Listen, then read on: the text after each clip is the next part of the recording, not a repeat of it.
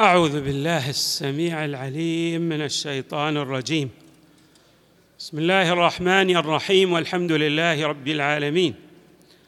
والصلاة والسلام على أشرف الخلق سيدنا ونبينا محمد وآله أجمعين الطيبين الطاهرين.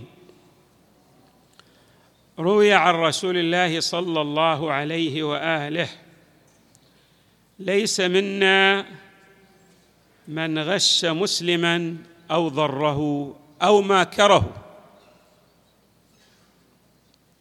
وعنه صلى الله عليه وآله من غش مسلما في شراء أو بيع فليس منا ويحشر يوم القيامة مع غير المسلمين. حري بنا أن نلتفت إلى مسألة ذات أهمية وهي مسألة الغش. الغش في اللغة العربية يأتي بمعان منها الكدر في الماء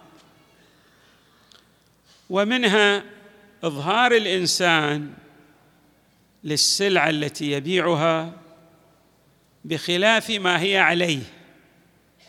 بمعنى يجعل مثلا الطعام الجيد أسفل الطعام يجعل الطعام الرديء أسفل الطعام الجيد فيظهر الطعام الجيد للمشتري ويخفي ذلك الطعام غير الجيد كي يبيع أكثر أو يأخذ أكثر في الثمن. الغش هو من الذنوب الموبقة. وحري بالمسلم أن يلتفت إلى الآثار الوضعية التي وردت في الروايات مترتبة على غش المسلم لأخيه المسلم في البيع والشراء وفي سائر الموارد والأمور الأخرى. ومنها أيضا في مورد الابتلاء الغش في الامتحانات. هناك فتوى لسيدنا السستاني يحفظه الله بحرمة ذلك. لا يسوغ ولا يجوز للطالب أن يغش في الامتحانات لأن ذلك يترتب عليه آثار سيئة. ومن أعظم تلكم الآثار المترتبة على الغش في المجال العلمي والامتحانات أنه يقتل إبداع هذا الشخص. لا يعتمد على نفسه يعتمد على غيره.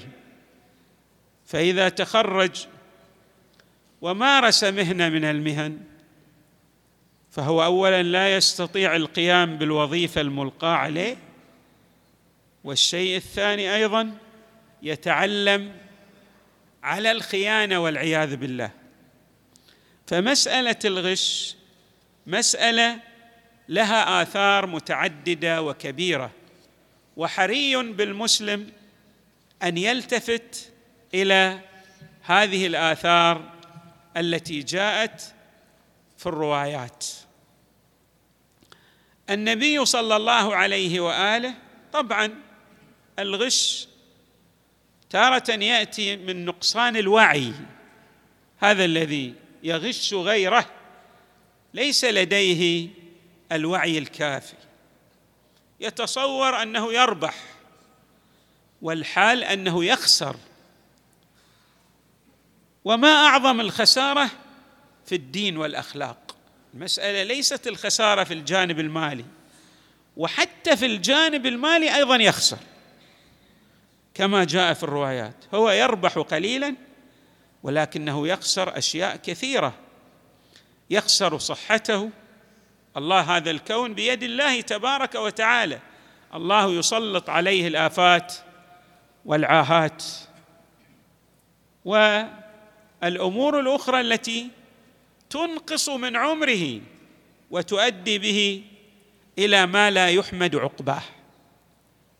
في كل شيء الإنسان يغش أخاه فاعلم أنه هو الخاسر.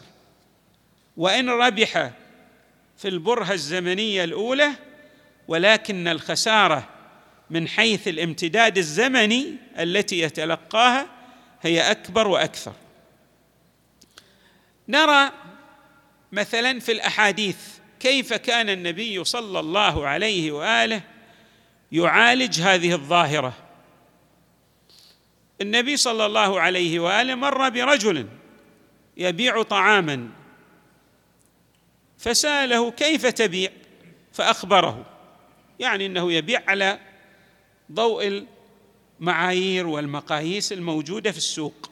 لكن الله أوحى إلى نبيه صلى الله عليه وآله أن أدخل يدك في هذا الطعام. فأدخل النبي صلى الله عليه وآله يده فإذا الطعام مبلول. معنى مبلول؟ يعني فيه ماء. لما يزن هذا الطعام يصبح ثقيلا. المفروض هذا الطعام يباع وهو يابس لا ماء فيه. ولكن لا يدري المشتري خاصة إذا هذا الطعام مغلف لا يعلم فيرى أنه وزنه ماذا؟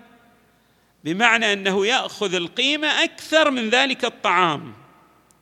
فقال النبي صلى الله عليه وآله لهذا الذي بلل الطعام أضاف ماء عليه ليس منا من غش. يعني الذي يمارس هذا الدجل باصطلاحنا الحديث هذه الخيانة هذا ليس من المسلمين. انظروا النبي صلى الله عليه وآله رتب هذا الأثر وهذا الأثر في الدنيا وفي الآخرة أيضا يموت ويحشر مع اليهود في الروايات. يعني مع غير المسلمين. حري بنا أن نلتفت.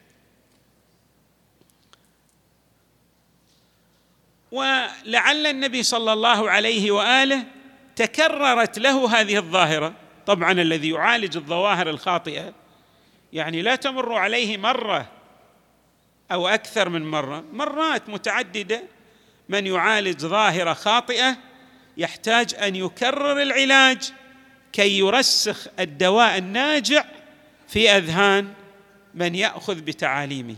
رواية عن إمامنا الباقر عليه السلام يذكر فيها أن النبي صلى الله عليه وآله مر في سوق المدينة بطعام.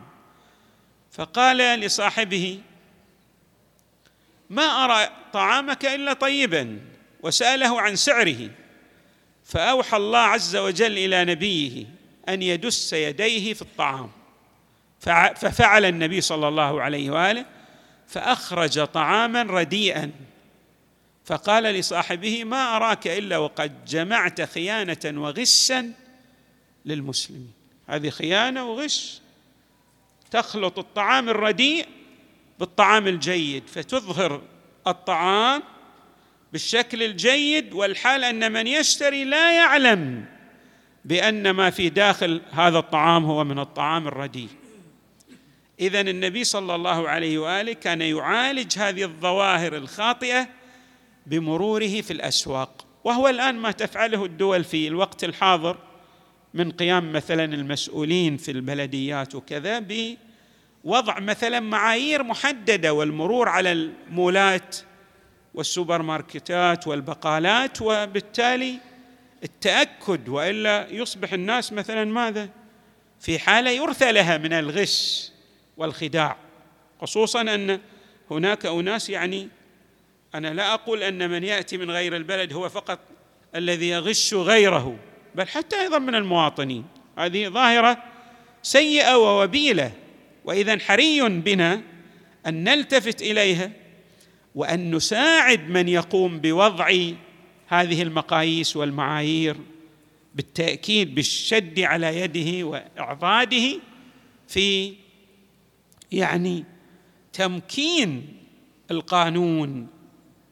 القانون الذي يلزم هذا الذي يغش مثلا بالاجراء آه، الذي تتخذه الحكومة. النبي صلى الله عليه وآله في أكثر من مورد ولكننا ننقل الروايات التي ذكرت بعض الآثار الوضعية في هذا الصدد لأهمية ذلك. رواية عن رسول الله صلى الله عليه وآله. من غش أخاه المسلم نزع الله عنه البركة. في رزقه اولا الرزق لا يصبح مباركا. البركة هذه شيء عظيم تحصل على المال القليل ولكن الله يباركه ينميه. تتوفق في أنك لو حصلت على المال هذا القليل تبيع أو تشتري فتحصل على مال وفير. يعني الله يبارك لك في بيعك وشرائك لأنك حصلت عليه من الحلال. أما إذا حصلت عليه من الغش كما في الروايات نزع الله البركة عنك. بعد انظروا أيضا إلى ما يقوله النبي صلى الله عليه وآله أو تأملوا في هذا الكلام. وأفسد عليه معيشته. الأثر الثاني أنك حتى لو كانت لديك معيشة مستقرة الله يهيئ لك اسبابا خفية. بحيث تصبح تلك المعيشة التي تعيشها نكدا عليك.